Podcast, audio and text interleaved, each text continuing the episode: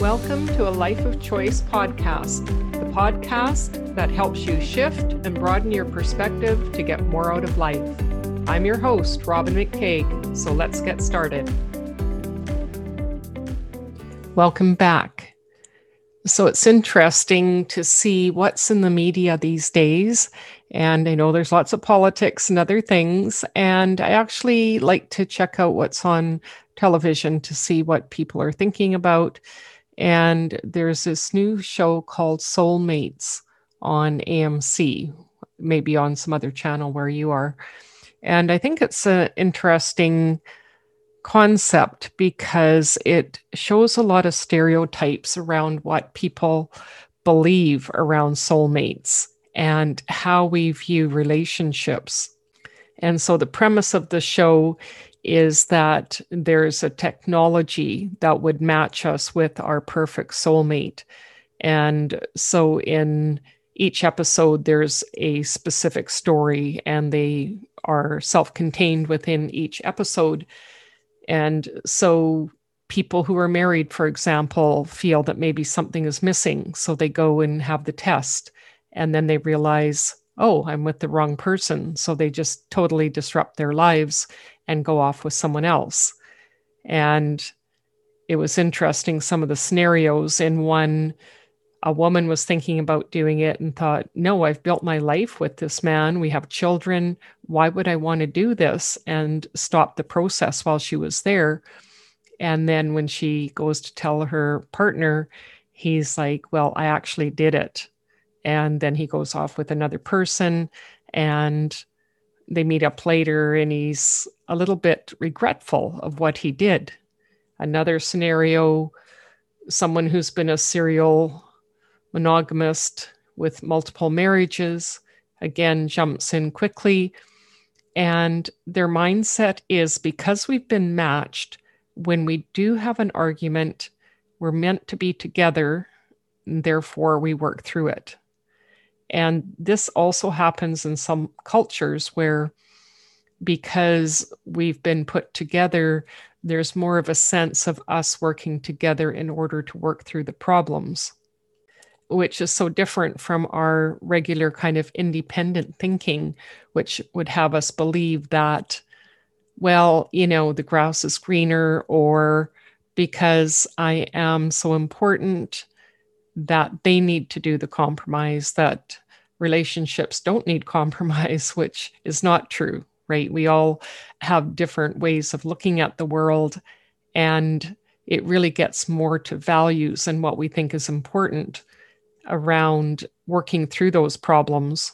And in conflict resolution, we talk about going from positions to interests so yes i have this position i want to do this and this is the way it is and the other person wants to do something that could be at the opposite end of the scale. But how do we work together and find out what it is that we want underneath all of that? And that's where the magic happens because that's when we start to get more intimate with each other and ourselves when we actually look within to find out what is important to me? What are my values? How can I have this need met in a way that is both respectful of myself and the other person, with our values, with our boundaries, with who I am as a person, and what I believe in? And sometimes it does get to the point of it's not going to work, and you do move on. And this is a way to actually do it in a way that is more humane and can actually help you to work through it and have that growth period before you actually leave the relationship rather than waiting till after when we go through the grief and the all of the feelings of disappointment and anger and all of that. We still go through the feelings but the thing is that when we can work through it consciously there's going to be a lot less repercussions. We'll work through it faster and we'll come out the other side healthier knowing more about ourselves and what's important to us and what we will and will not compromise on in future relationships. So, for myself, I do have a process I use around soulmates in numerology. And it's interesting because I do what's called a relational chart. and I look at what is the lesson between the two of us and what is the outcome if we work through that lesson. So the lesson is always going to be some kind of grief where there's going to be a problem of maybe it's being too sensitive or feeling like my freedom is being restricted or something maybe I'm not feeling stable and content around you, whatever it is. And when I do that chart, we can find where the zeros are, which means a soulmate connection. So this is in different areas mental, emotionally, and vocationally. So, of course, in intimate relationships, the emotional is the strongest, the mental is next, and then vocational is the third.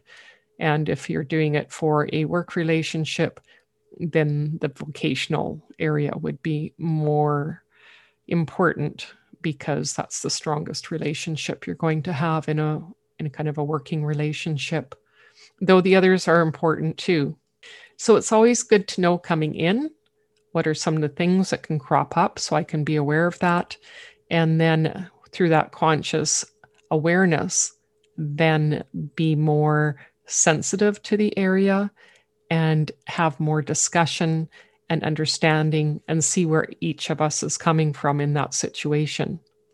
So, the story I like to tell about the soulmate connection that was the most important to me was my foster mom.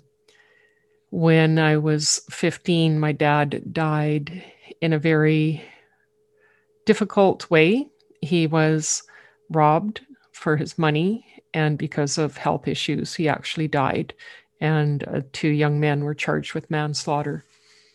And even though my mom and dad were not living together at the time and hadn't been for many, many years, there was still that connection. They both grew up very strict Catholic and never divorced. So there was that connection. And so the police brought the bloody clothes to my mom, his belongings, and that set her off over the edge. She already had mental illness and had attempted suicide on multiple occasions. And this was not a good thing to be doing for her. So, for her, one of her ways of dealing with trauma was the geographical cure, and she decided to move again. And here I was going into grade 11, and I thought, there's no way I'm going to go to another city, to a new high school, and be the new kid on the block again. I did so much of that growing up in my life. I didn't want to do it for high school. I knew it would be really challenging. And the man she was moving in with really creeped me out, to be honest. And some part of my instinct within me said, do not go. This is not safe. And so I choose, chose not to. And so eventually I found a family to live with and I knew the son through high school, and I just started asking around. And it was like coming home to a home that I never had. It was really heartwarming for me and a big turning point in my life because I had someone who believed in me. I was given value just for who I was, and I was listened to, and things were done for me in a way that was loving and kind and respectful. And I learned to build self esteem. And so we had a really great connection. After high school, I came back and worked for the forestry for a couple of summers and always stayed in touch.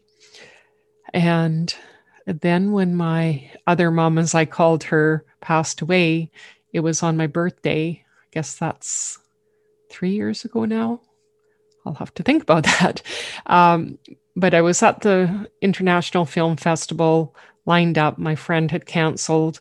So I was about to go into actually quite a heavy play or movie called Indian Horse. And there was a, a First Nations person, an Indigenous person who did the um, ceremony and was all about reconciliation. And there, there was a lot of grief in the movie. So it was interesting timing. But the most interesting part was that it was on my birthday, October 2nd. And so she died on my birthday. and my birthday reversed to 10 her time. And that just, I could just feel shivers throughout my body when I got the call. And it was um,